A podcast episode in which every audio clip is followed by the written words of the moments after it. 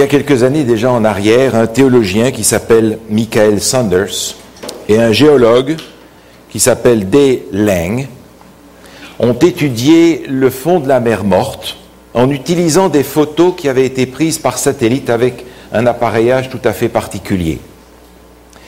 Et en analysant les photos qui avaient été prises de la mer morte, ils ont découvert que au fond de la mer morte se trouvaient des structures géométriques qui ressemblaient tout à fait à ce que des, hommes auraient pu construire. En fait, ils recherchaient à savoir si les villes de Sodome, de Gomorre et des autres villes qui avaient été détruites euh, selon le texte biblique se trouvaient sous la mer morte. Et il semble bien que ces structures pourraient être les restes de Sodome, de Gomorre et des autres villes qui ont été détruites. À moins que ce soit au sud de la mer morte, dans une zone qui aujourd'hui n'est plus couverte par l'eau, mais une zone très désertique où plusieurs ruines ont été retrouvées qui pourraient correspondre aussi à la destruction de Sodome et Gomorre. L'histoire de la destruction de Sodome et Gomorre est devenue l'image de ce que Dieu veut faire à la fin des temps pour purifier le monde, une fois pour toutes. Et cette image de l'action de Dieu à la fin des temps m'interpelle parce que je me dis si cette histoire est devenue un type de ce que Dieu va faire à la fin, est-ce que l'histoire de Lot, qui a été rescapé de cette affaire-là, n'a pas aussi quelque chose à m'enseigner, moi, qui suis à la fin des temps? L'histoire de Lot et de sa famille qui a échappé à cette destruction est tout à fait particulière. On a dans le texte biblique plusieurs indications de ce qui s'est passé. Mais il y a quelque chose qui m'intéresse dans la vie de Lot en rapport avec cette destruction. Prenez, voulez-vous, le livre de la Genèse, on va regarder quelques textes ensemble, et j'aimerais commencer au chapitre 13 de la Genèse. Genèse, chapitre 13.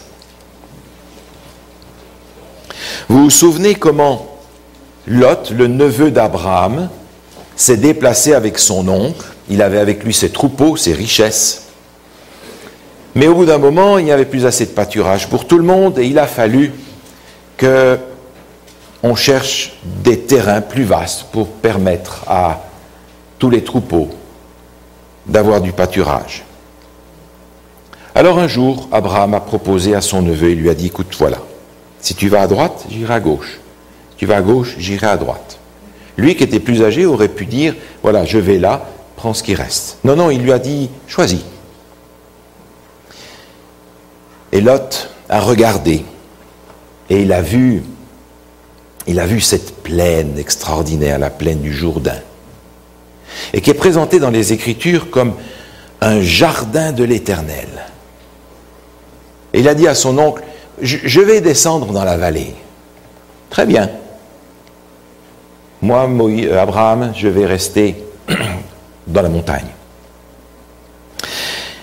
Et dans Genèse chapitre 13, nous apprenons où Lot est allé. Il est dit, au verset 12, Lot, fils du frère d'Abraham, euh, non, pardon, chapitre 13, verset 12, Abraham habitait dans le pays de Canaan et Lot habita dans les villes de la plaine. Et il dressa ses tentes jusqu'à Sodome. Le texte dit littéralement, il dressa ses tentes jusque vers Sodome. Il a continué à faire son camping à distance de la ville. Mais on peut lire un autre texte un petit peu plus loin dans le chapitre suivant, justement.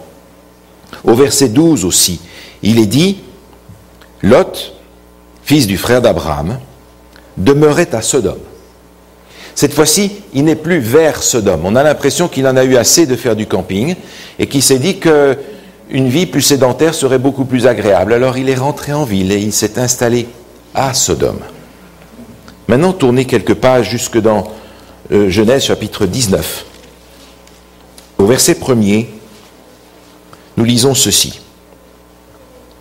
Les anges arrivèrent à Sodome vers le soir, et Lot était assis à la porte de la ville.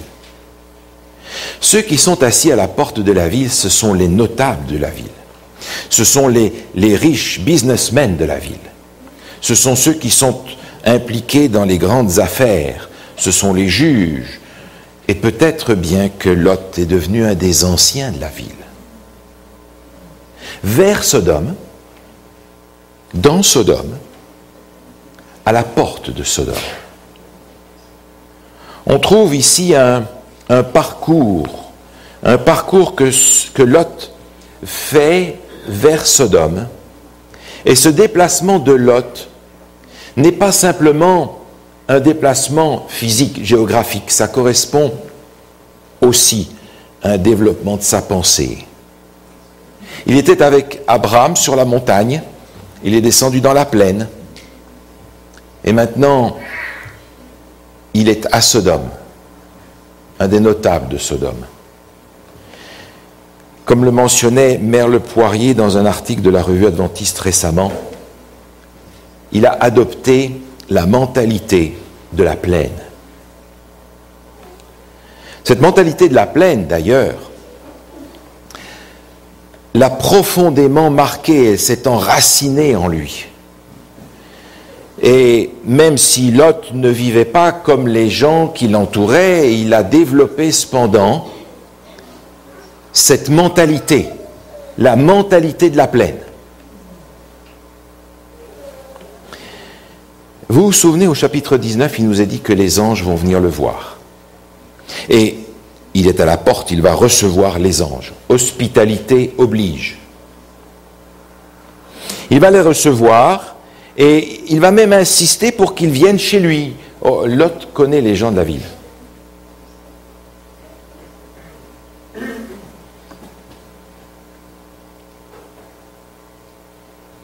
Lot va faire un grand repas pour ses invités. Il va leur préparer, nous dit le texte, un grand repas avec du pain sans levain. Ils vont manger. Et lorsque le repas est fini, toute la ville est à la porte, vous vous en souvenez. Et la ville qui est là à la porte va demander qu'on leur donne les étrangers pour qu'ils puissent en abuser. Et là, il y a quelque chose d'extraordinaire, quelque chose d'incroyable, quelque chose d'incompréhensible. Parce que la réponse de Lot ici dépasse notre imagination. Lot va dire non, non, non, non, ne touchez pas les étrangers, ils sont sous mon toit. Mais j'ai ici mes deux filles, euh, elles sont vierges, si vous voulez, débrouillez-vous, faites ce que vous voulez avec elles. Vous arrivez à imaginer ça, que Lot puisse euh, donner ses filles, sa propre famille à la foule plutôt que ses étrangers. Mentalité de la plaine. La mentalité de la plaine l'avait véritablement saisi, et fortement saisi.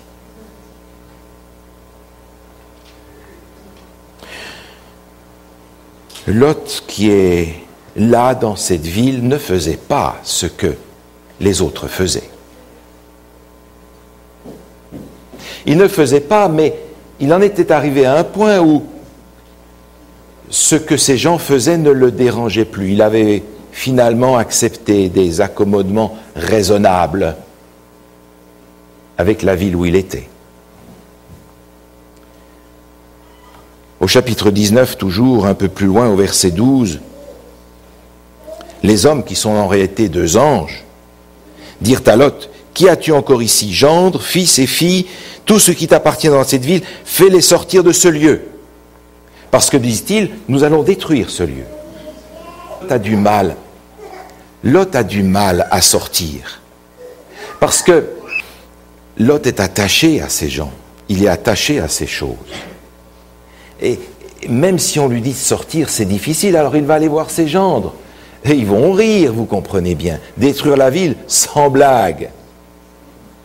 Ils sont mariés avec d'autres filles de Lot et ils vont rester là parce qu'ils appartiennent à cette ville.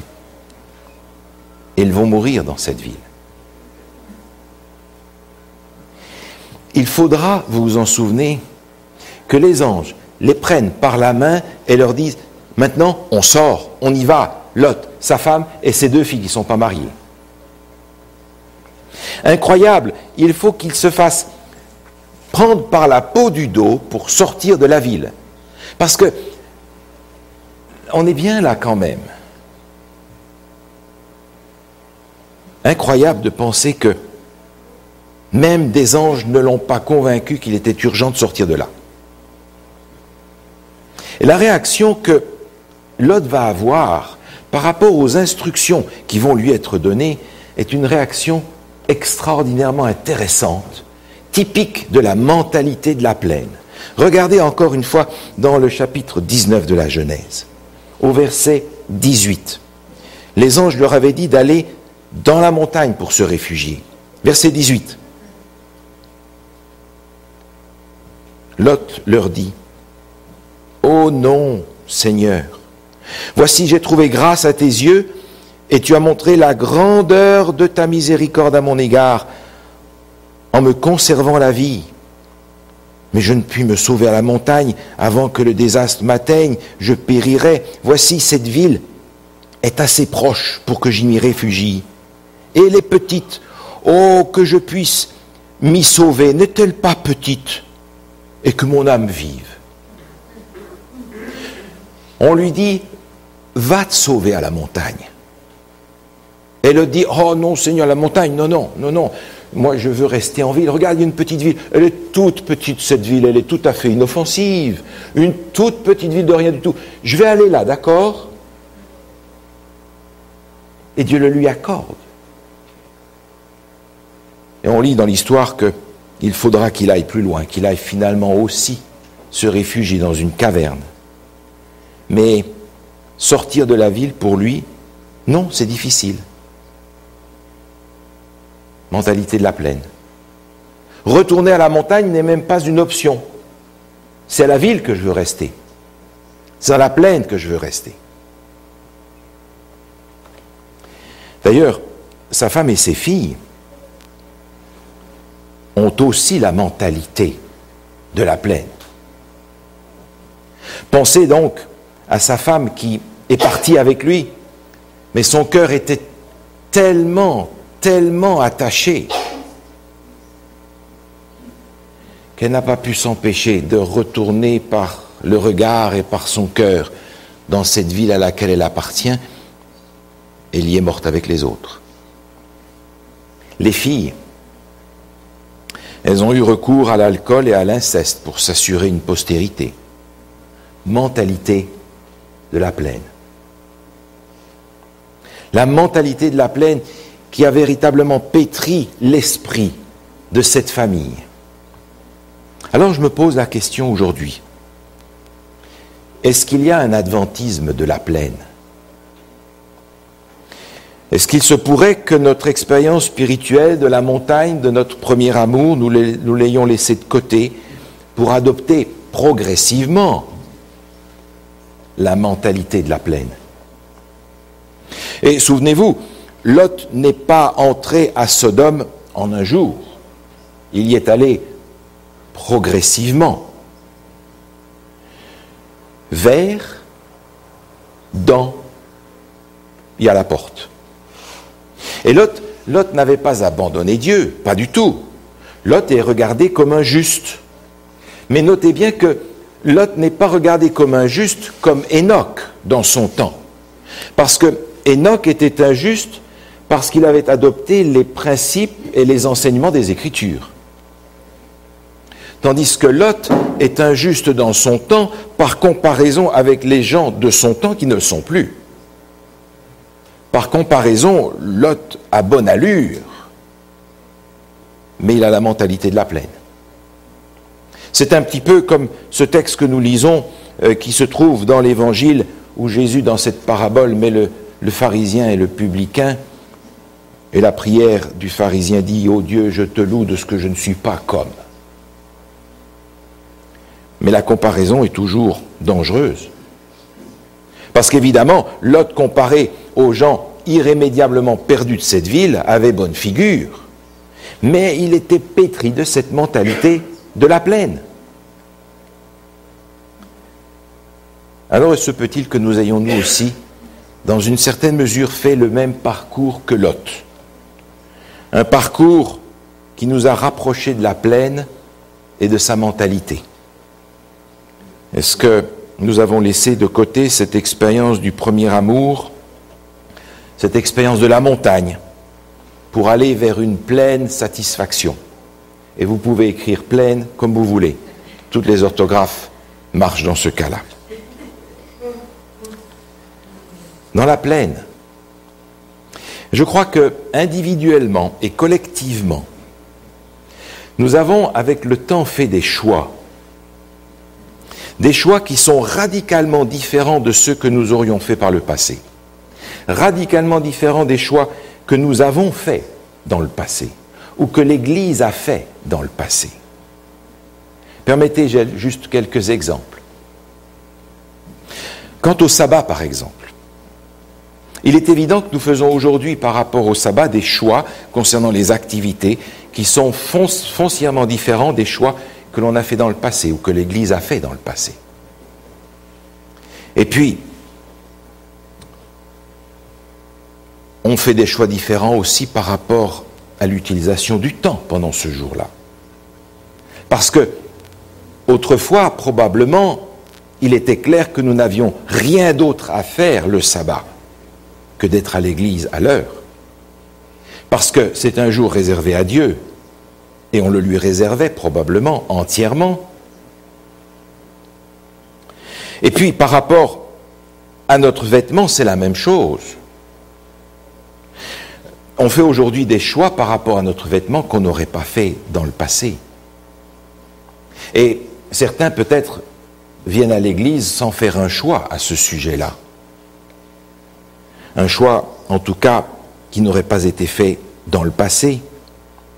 Quand il y a des, situations particulières, comme des mariages, on voit par exemple des choses qu'on ne verrait pas autrement, et on s'étonne.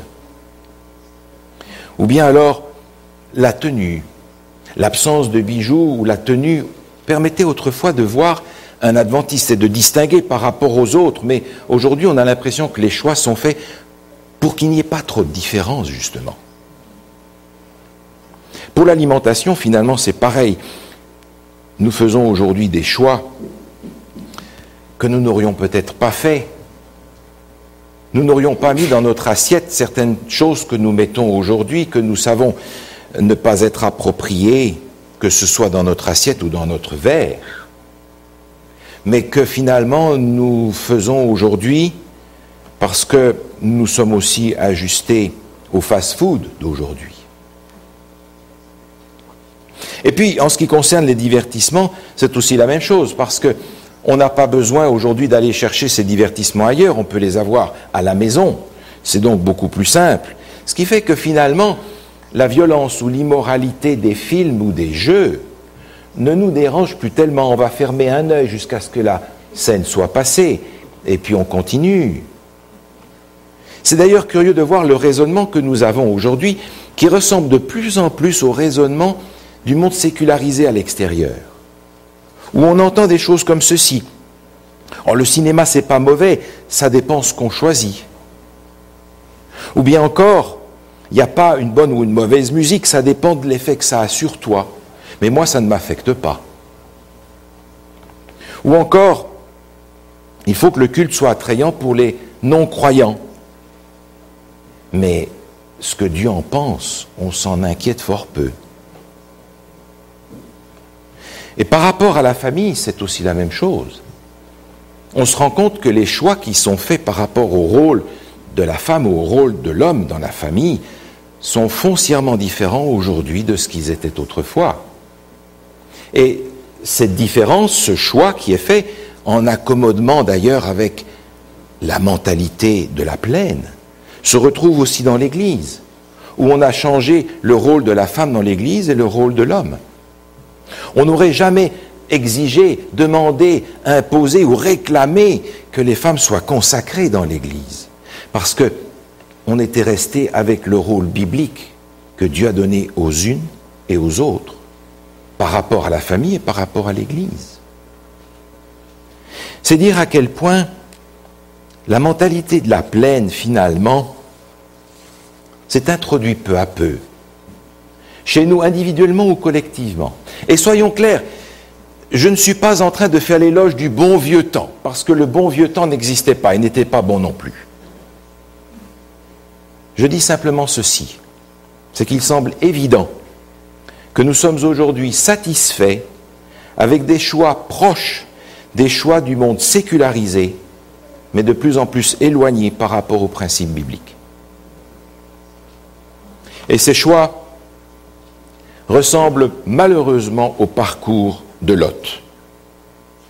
Et je me pose la question, je me pose la question pour moi-même, et je me dis, si un ange venait aujourd'hui me prendre par la main, est-ce que je serais convaincu qu'il faut que je sorte de là, maintenant? Alors le Seigneur nous invite, comme Lot d'ailleurs, à revivre l'expérience de la montagne. Et les expériences que Dieu a données à son peuple sur la montagne sont des expériences extrêmement significatives. Vous entendez bien dans la mentalité de la plaine et dans l'expérience de la montagne deux images. Mais deux images caractéristiques de quelque chose que nous vivons, que nous vivons aujourd'hui dans notre vie chrétienne. J'aimerais prendre trois exemples d'expériences sur la montagne. La première se trouve dans le livre de l'Exode au chapitre 24. Exode chapitre 24, et je vous invite à lire ce texte, bien que les textes apparaissent malheureusement sur l'écran, soyez aimables de suivre avec votre Bible, de venir chaque sabbat avec votre Bible, votre cantique, votre questionnaire d'école du sabbat. Euh, c'est pas si lourd que ça. Prenez le soin de les apporter et de lire de façon à ce que nous puissions lire ensemble les textes et chanter ensemble les cantiques. Dans le livre de l'Exode, au chapitre 24, j'aimerais lire avec vous quelques textes qui rappellent cette expérience sur la montagne. Au verset 9, il est dit ceci. Moïse monta avec Aaron, Nadab et Abihu et soixante-dix anciens d'Israël. Ils virent le Dieu d'Israël. Sous ses pieds, c'était comme un ouvrage de saphir transparent comme le ciel lui-même dans sa pureté. Il n'étendit point sa main sur l'élite des enfants d'Israël. Ils virent Dieu, ils mangèrent et ils burent. Avez-vous imaginé? Les soixante-dix anciens sont là avec les prêtres, sacrificateurs. Ils sont sur la montagne en présence de Dieu. Et le texte nous dit, ils virent Dieu et ils ont partagé un repas avec Dieu. Dans la Bible, le repas est clairement un signe d'alliance, un signe de fraternité, un signe de, proximité, un signe d'intimité.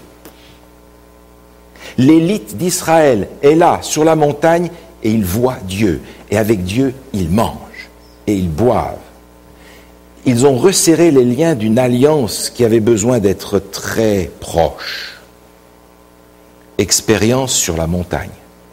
Et on comprend, on comprend qu'ayant vécu cela, Dieu a demandé encore plus à ceux qui l'avaient vécu, alors que retournés dans la plaine, ils ont pratiqué ce que la mentalité de la plaine leur a demandé de faire. On pense en particulier à ce que Nadab et Abihu ont vécu et ont fait.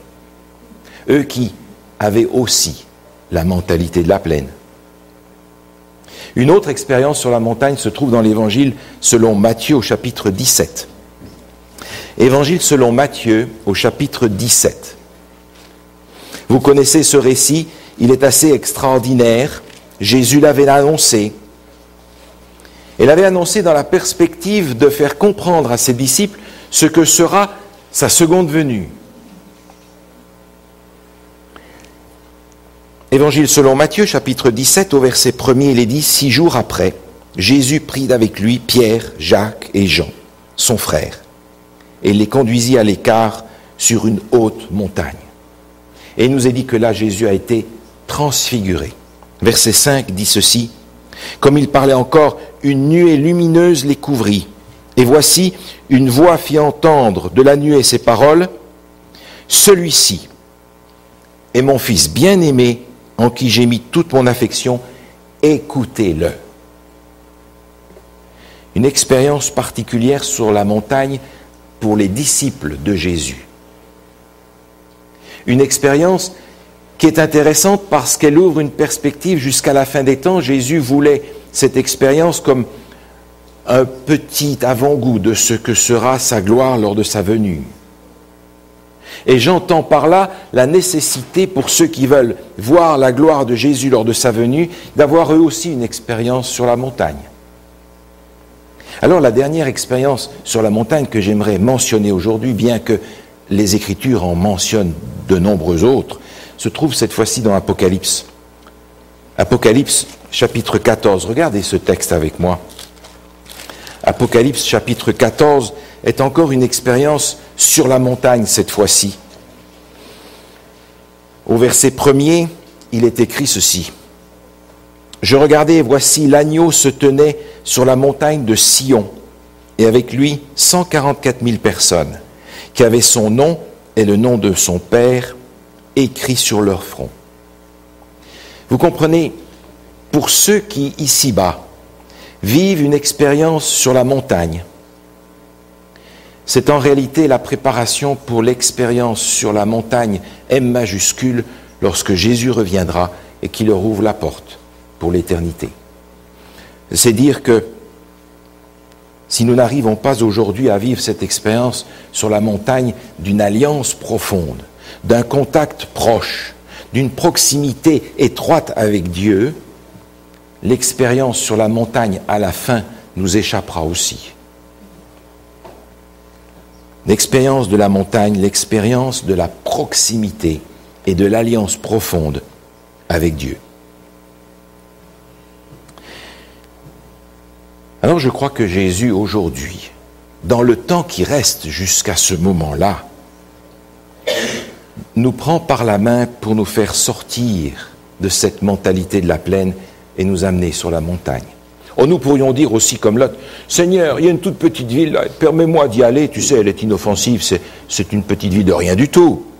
Mais ça me permettra de garder la mentalité de la plaine. Nous pouvons réagir aussi comme Lot. Mais je crois que le Seigneur aujourd'hui nous invite à ne pas résister si le Seigneur nous prend la main pour nous faire sortir de la plaine et pour nous conduire dans l'expérience de la montagne. Dans la deuxième épître de Paul aux Corinthiens au chapitre 6, l'apôtre nous propose quelque chose de fort. Deuxième épître aux Corinthiens au chapitre 6, il rappelle d'ailleurs une notion extrêmement importante dans les versets qui précèdent, à savoir que pour Dieu, nous sommes le temple du Dieu vivant dans le sens où le Seigneur veut habiter en nous. À d'autres endroits, l'expression le temple du Saint-Esprit est utilisée. Et dans ce contexte-là, dans la deuxième épître de Paul aux Corinthiens, au chapitre 6, au verset 7, il est écrit, Sortez du milieu d'eux, séparez-vous, dit le Seigneur, ne touchez pas à ce qui est impur, et je vous accueillerai. Je serai pour vous un Père, et vous serez pour moi des fils et des filles, dit le Seigneur Tout-Puissant. C'est exactement ce que les anges envoyés par Dieu ont voulu faire pour Lot, en le prenant par la main, lui et sa famille, et en le faisant sortir de là. Alors je vois, la nécessité pour ceux qui attendent le retour de Jésus de vivre cette expérience de sortir de la mentalité de la plaine et de reconstruire l'expérience de la montagne. C'est une nécessité incontournable. Et l'apôtre Paul le rappelle dans l'épître à Tite. Et je vous invite à regarder ce texte avec moi dans Tite chapitre 2. Tite chapitre 2 à partir du verset 11. Il est écrit ceci.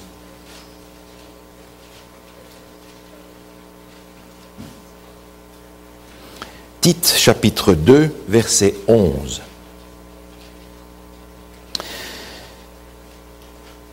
Car la grâce de Dieu, source de salut pour tous les hommes, a été manifestée. Elle nous enseigne à renoncer à l'impiété et aux convoitises mondaines et à vivre dans le siècle présent selon la sagesse, la justice et la piété en attendant la bienheureuse espérance et la manifestation de la gloire de notre grand Dieu et Sauveur Jésus-Christ.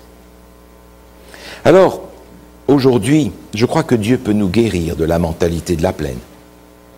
L'expérience de la montagne, c'est la thérapie de Dieu pour nous en guérir. Et si le Seigneur aujourd'hui vient vous prendre la main, ne lui résistez pas. C'est qu'il veut vous reconduire encore et de nouveau vers une expérience de la montagne. Et que le Seigneur nous accorde la grâce de vivre cette expérience de la montagne et d'être prêt pour aller sur la montagne de Sion lorsqu'il reviendra. Amen.